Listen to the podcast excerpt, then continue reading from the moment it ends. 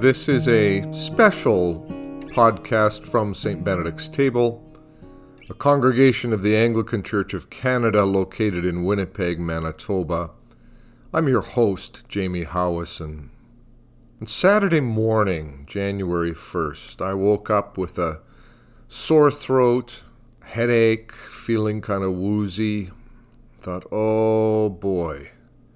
So off I went to the closest testing site Thankfully, no big lineup. I could just pick up my take home test. Went home, did the test, and it was negative. Then there was another one Sunday morning, still not feeling very well, but did that second test Sunday morning, negative. Thank goodness.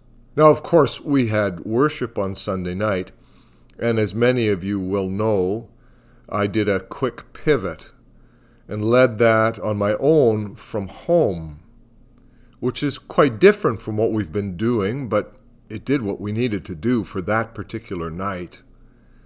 I probably looked and sounded better than I was feeling. I had had to nap twice for a couple of hours that afternoon just to get me in shape to lead that liturgy. I'm glad I could do it. Then Monday morning, the third COVID test negative. But because I still wasn't feeling great, it, was really lay low, stay close to home, let my system gradually recover from maybe it was at 60 or 70% health that morning. By the end of the day, I was closer to 85% on the mend. It was just a winter cold. But you know, then it occurs to me everywhere I go, I'm masked. I'm constantly washing my hands with sanitizer or soap, being very careful not to be in big gatherings, and yet I still got a cold. And this new COVID variant, so, so contagious. How easily I or any one of us could also catch that. In fact, my adult daughter and her partner have both been through the mill with COVID 19, with this new variant, and spent Christmas week under the weather and out of sight, and continue to be self isolating while he sees it through to the end. It's just about everybody I know has somebody, a friend, a family member, a neighbor, somebody that close who's gone under the COVID fire. Now, double or hopefully triple vaccinated, then we've got a buffer. And yet, and yet, I heard today on the news that in Manitoba, the proposed January 10th return to school had been delayed by a week for the first week through to the 17th. It would all be remote, and then we'll see. And increasingly, it sounds as if things might have to go remote Certainly in our neighboring province of Ontario, they have moved close to crisis stage and have really had to shut things down again. It's not easy. I mean, there's a glimmer of possibly good news. The new variant is far more contagious, but it doesn't seem to make people nearly as sick, particularly not people who've got the vaccination. And so maybe this is beginning to work its way out. We're moving, maybe, slowly from pandemic to something closer to epidemic, to a place some experts tell us where COVID will be more like the flu. And may that be so. But we don't really yet know. And our hospitals are taxed.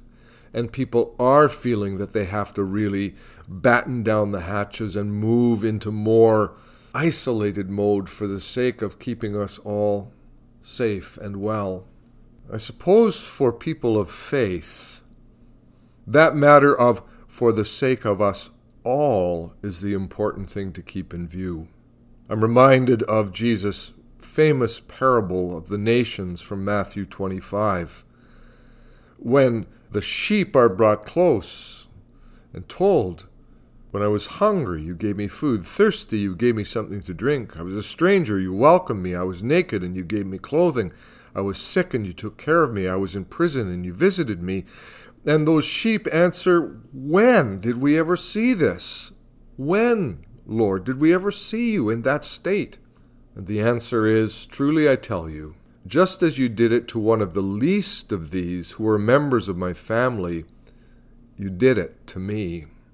And I think that for people of faith, that's an incredibly important thing to keep in view. That as we take these measures of great care, it's not just for me, it's for us, for all of us. Now, I know here in Manitoba, a lot of restaurants are still functioning, not at full capacity, but they're still open and functioning. Yet, in my own neighborhood of the Exchange, two of our local stalwart places have opted to close because their own staff are getting sick. We're on the cusp, I'm afraid. We really are. And it is time to again find those ways to hunker down, not out of fear, not just for me, but for the sake of all. I think now, too, of all the folks who work in jobs where they can't hunker down.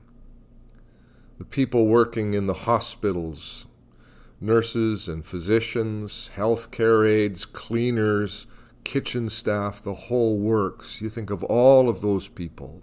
You think of people whose other jobs, police, firefighters, delivery people, folks working in grocery stores, all of those essential services, and day after day after day, they simply have to go to work. I think it becomes more incumbent on those of us who have the luxury, and indeed it is a luxury even if it's tough, the luxury of staying home. Well, we need to do it as much as we can, as best we can. I think, too, of those parents with school age kids now having discovered, oh, that January 10th return to school is now January 17th, week online, but you have to be home for the kids. And who knows beyond that? I think of all the folks for whom this throws a really tough curveball.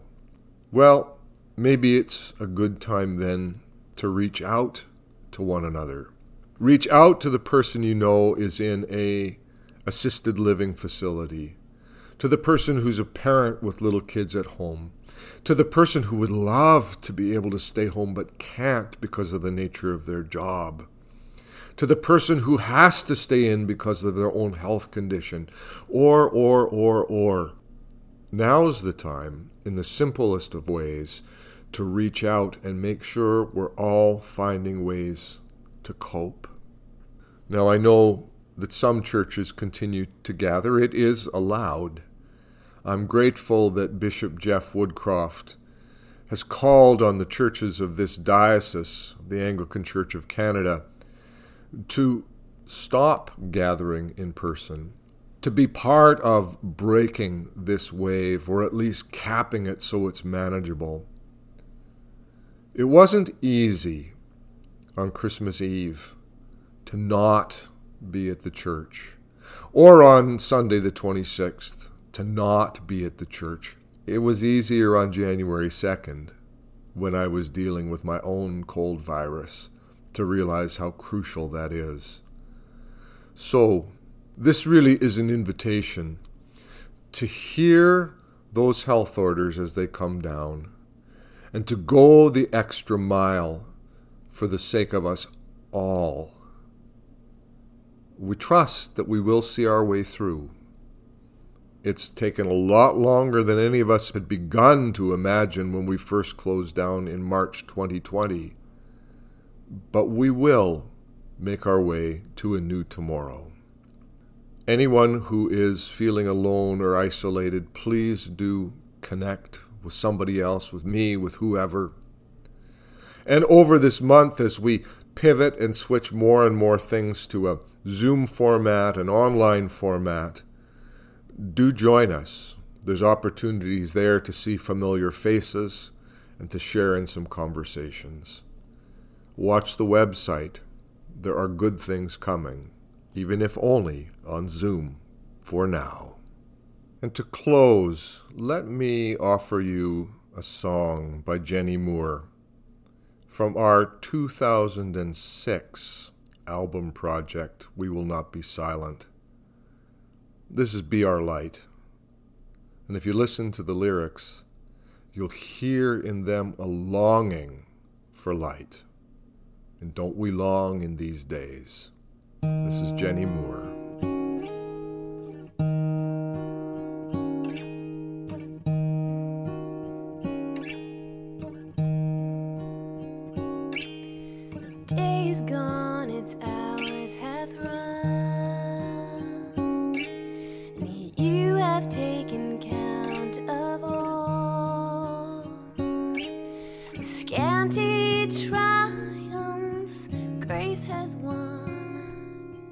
The broken vow, the frequent fall. Through life's long